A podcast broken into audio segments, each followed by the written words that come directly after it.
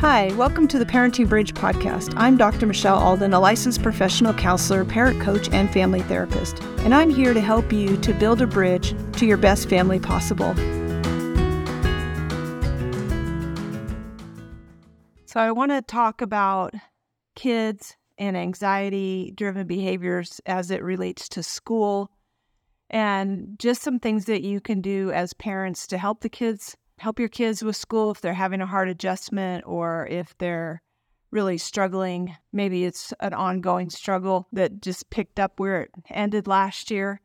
And so I just want to talk to you about that today because what I've been reading and what I'm looking at in terms of research is that schools across the country are saying that there's an uptick in disruptive behaviors. And it, it actually makes sense to me from my understanding, that there was increasing behaviors throughout the spring of last year in 2023.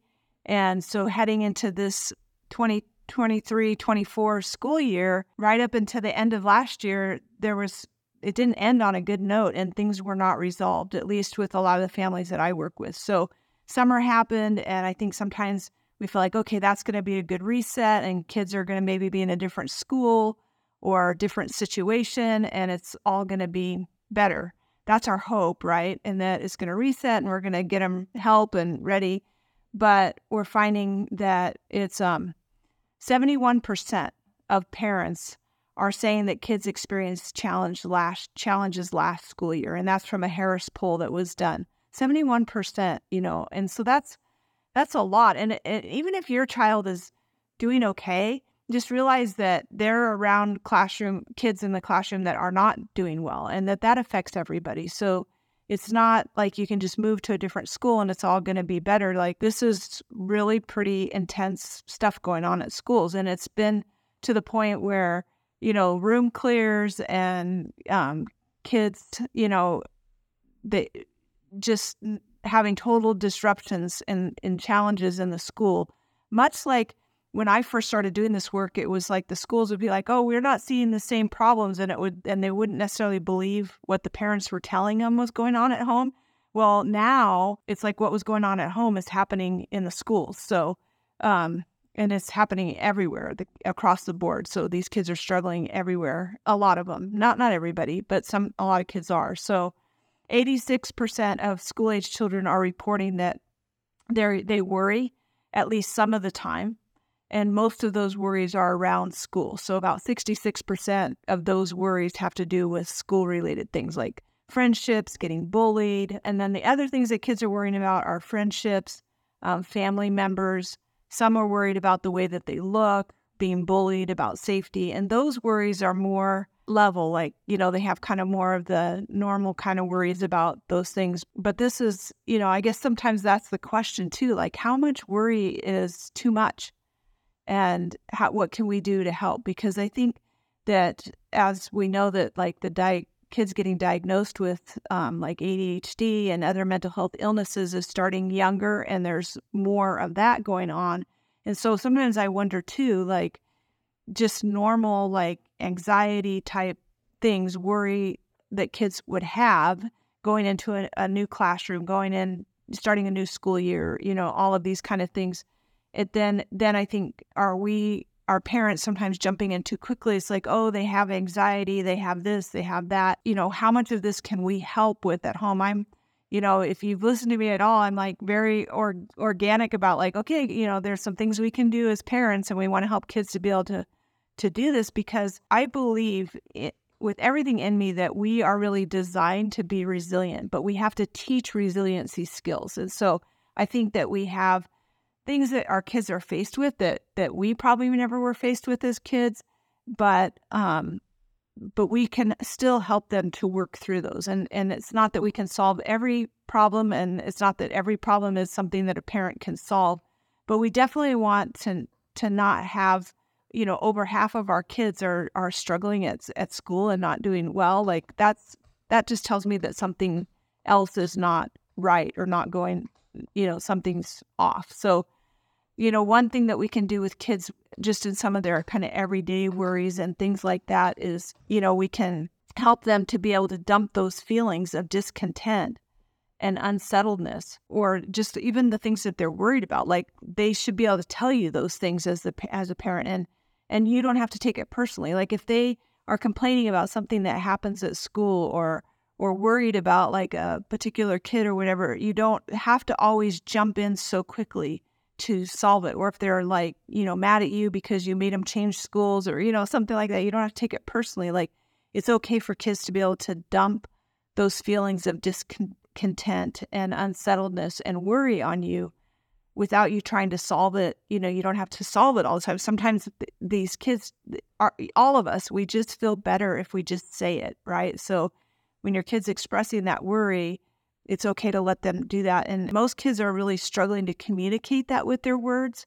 And so then that's how they do they do that with their behaviors, right? So I want you to look beyond the behaviors and try to figure out what's going on. But in doing that, you also have to realize that it's not so that you can solve it in a way that takes that all away from them. And I think this is really critical because we can have strong emotions and we can feel a certain way about things. And then, you know, we have to be able to move on from that. So, especially since COVID, is that if your child is complaining about something at school, if you're if they're having a problem in the classroom, I just want to caution you as a parent to not to not jump in and and be the one that is like so now there's this this thing where it's like you and your child kind of against the school.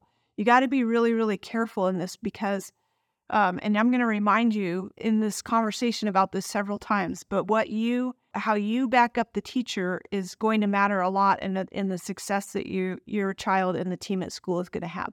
Are there things that need to be taken care of at school? Are there accommodations and, you know, IEP meetings and 504 meetings and all that kind of stuff that need to happen to make sure that your child is getting what they need and that, that everybody on their school team understands, you know, where you're coming from? Yes.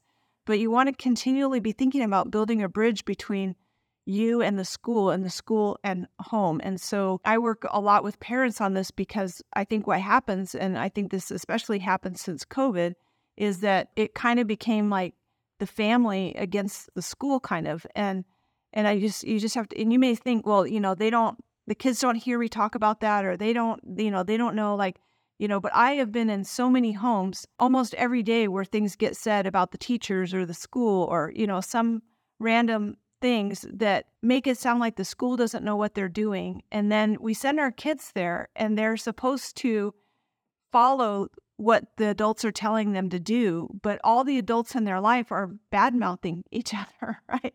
And I don't think that the school is necessarily bad mouthing you as the parent. They may they may have disagreements with you know what they're doing, and they may think that you know some of these behaviors are are caused by you, and so you may feel that.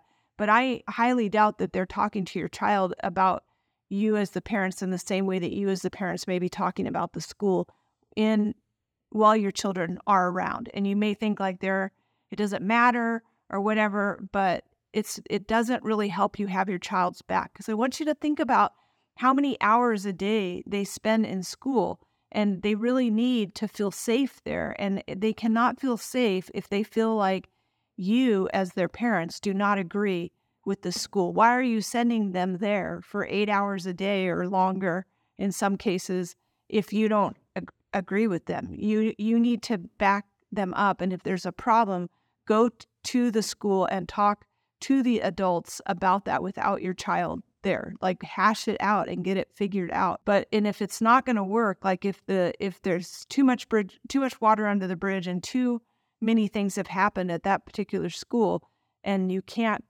get on the same team with the school team, then you may have to really consider moving them to a different school. And but what I found is that what the families I worked with, if there's been a lot of bad problems that have happened at schools, we have moved kids out of the school to give them a fresh start.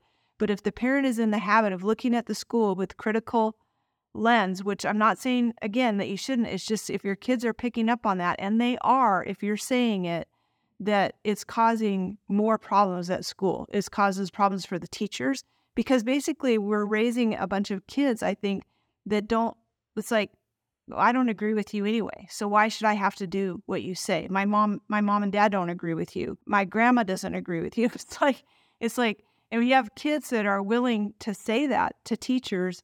And so what what can the teachers do? You know, like the school needs that support and you guys have to work as a team together. That is your school team and you you have to choose to be on that team. And is it easier for them to not have a parent on it? Sometimes. And so they may put pressure on you to be doing, you know, other, you know, other parts of it, you know, like we're going to talk about as far as homework and stuff and not really wanting you to be involved in this other stuff. But if things are happening with your kid, then you have to work together with them to to resolve it. Like what what's going how what can be done. And I've been in some amazing IEP and 504 meetings with different schools and different school districts where the team is I mean you have a whole you have access to a whole team of people that have specialists and are trying to make things work, but you have you have to kind of be invested in being part of that team to make that happen. And I I I can, you know, consult with you and help you with that but um, but there is this piece of it where you have to really evaluate your feelings about it and what you're willing to say because if education is important to you and you want it to be important to your kids you have to hold it with respect and and you have to help your kids to have that respect by how you treat it and how you talk about their teachers or their coaches or the school staff or or whatever it is. I i cannot tell you the number of kids that will tell me you know almost in their parents' words about, well, we don't like this teacher, or we think that this teacher, you know, did this or that, you know, and I, I just think that we're losing something valuable in what we have if if that's going on. So that's a little bit of my soapbox there, but but I think you have to really look in terms of like what it does to your kids' anxiety because they're not going to be able to piece that together that they're anxious about school because this is the general feel about it at home that you don't like their teacher. You know, it may sound like you guys are together on it, like, yeah, I'm helping them because, you know, they have a really hard teacher this year, or, or, you know, she's unreasonable or she's got it out for my kid. But then you're still sending your child every single day. So, of course, they're going to have anxiety, and that anxiety is going to cause behavior problems at some level, whether it's not turning in homework, whether it's being disrespectful, whether it's picking fights with other kids whether it's throwing desks in the classroom. And those are the kind of behaviors that the school's dealing with right now trashing bathrooms or classrooms, fighting verbally or physically with other kids and with staff. There's online fighting that's happening, um, kids running out of classrooms, leaving the school, even little kids like running away. Um, some kids just putting their heads down and refusing to talk, shorter than usual tempers, disruptiveness, and disregard for adults including parents, teachers, and staff. So just this, you know, there's a lot going on. And if your kids are not part of that or not experiencing it, just realize like they, I mean, if they're not the ones doing it, they are still experiencing it and they may still be part of it. They may not be the one, the reason why the room had to be cleared, but they may have been in a room clear and it's, it's already kind of produces its own trauma, right? And its own unsettledness in the classroom.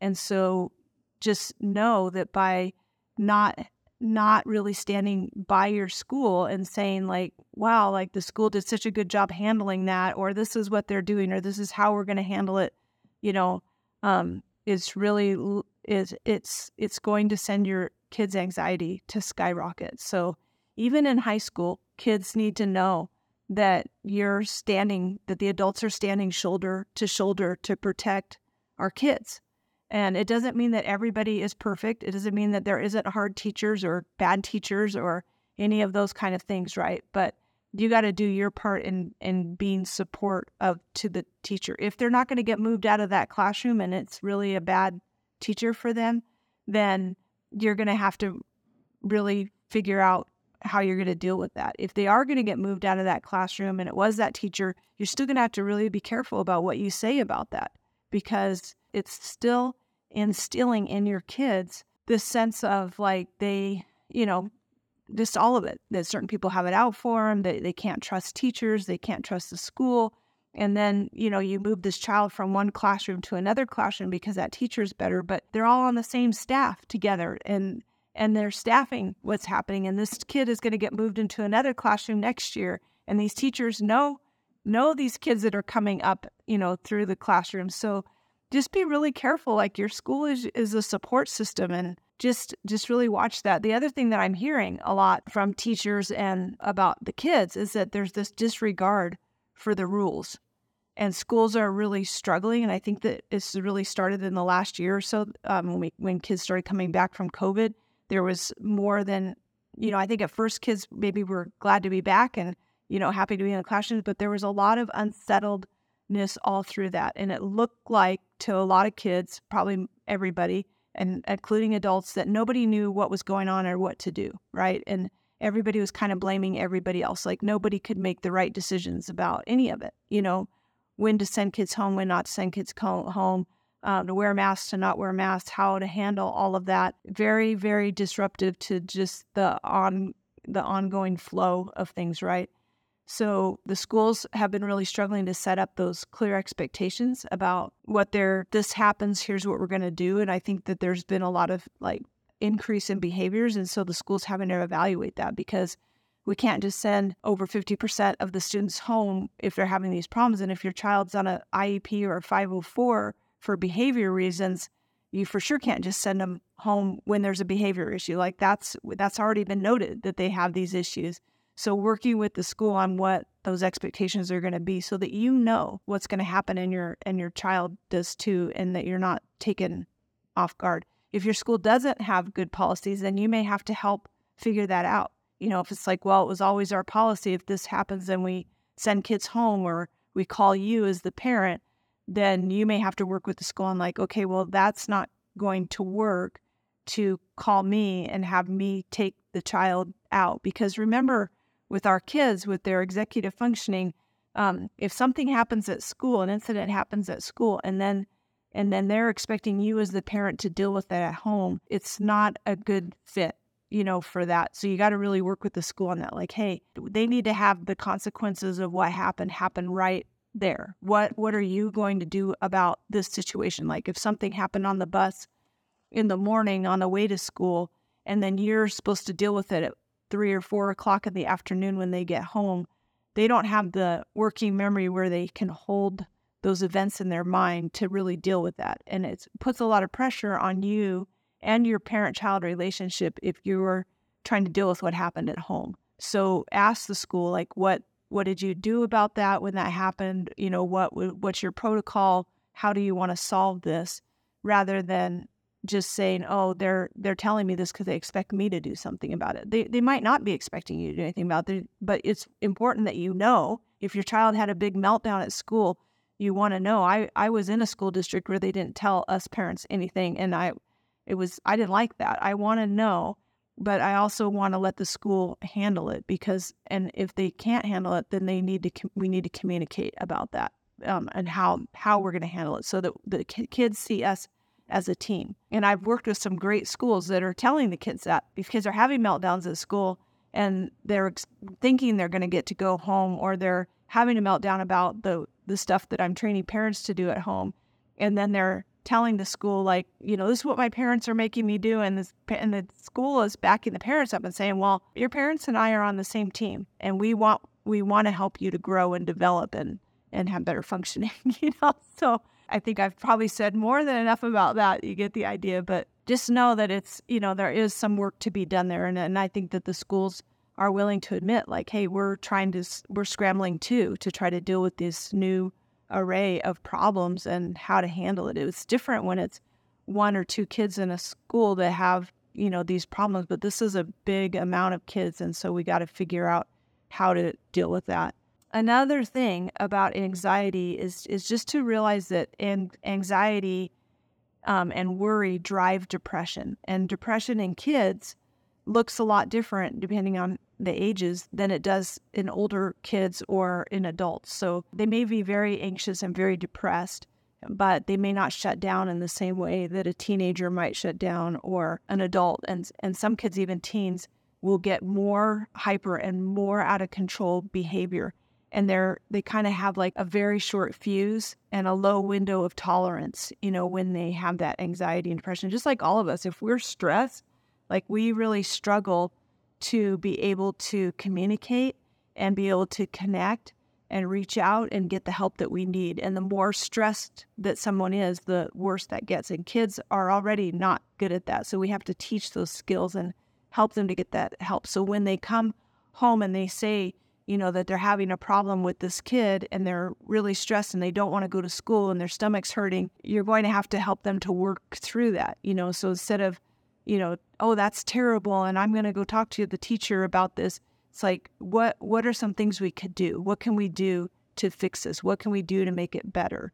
So be thinking about about that, but just realize that a lot of these triggers, these kids tend to be on high alert. There's going to be a lot of what what we're seeing more and more is just a lot of big reactions over very small infractions. So and typically it's like the kids that tend to do things to other kids are kind of maybe the ones that are in trouble a lot will be the ones that are saying they're being bullied or you know and sometimes it's because they're being told to, you know the other kids don't want to play with them because of the stuff that's happened it's not that they're necessarily being bullied it's your kids are having big reactions over small things um, if they're being bumped in the hall they may totally lose it and then they're like they they hit me in the hall or they bumped me in the hall and and so just know that you're not dealing with all of the facts and all of the things, you know. I'm not saying to ignore it by any sense. I don't want you to just ignore what your kids are saying. I'm just saying that one, they may need to just talk about it and tell you. And number two, you're going to have to help them to build that resiliency of like what they can do and you can't just swoop in and and solve it and neither can the school because we can't always fix everything else in in the environment. And so we can do the best we can to have things laid out and to to see what the school's going to do and how they're going to handle it. But we got to also help our kids to be resilient because I've worked with, you know, a lot of kids that it's like they have said that these things are happening and the parents and then something big will happen and the parents are like, well, the school didn't do anything. We've been telling them this has been going on. We got to problem solve together what we could actually do about it. The other thing I think that's important to keep in mind about the school is that just because they can't just only cater to your child doesn't mean that they don't care about your child. You know, they have to keep the big picture in mind and the safety overall. So if your child has this huge explosion in the classroom and somebody else gets hurt or the teacher gets hurt, like the school the school has to be concerned about everybody's safety. And so it may seem like unfair to you that your child you know, had to leave or had to, you know, be in school suspension or out of the way of hurting people, or that the policy dictates because they hurt somebody, they have to be taken off of, you know, sent home for a certain amount of days. You have to understand that they're trying to create safety for a, a huge amount of people.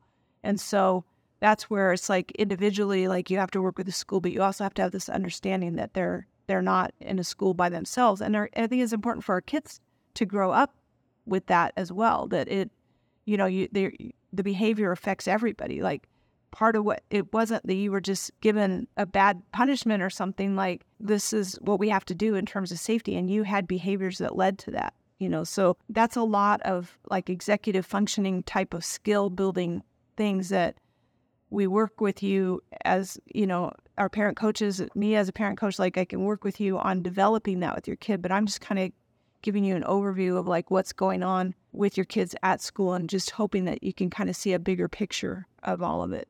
Because I think that parents often do jump in, find help for their kids, um, maybe outside of the home. So it's like they have a problem at school. It's like, oh, maybe they need counseling. Well, maybe they do, but maybe they don't.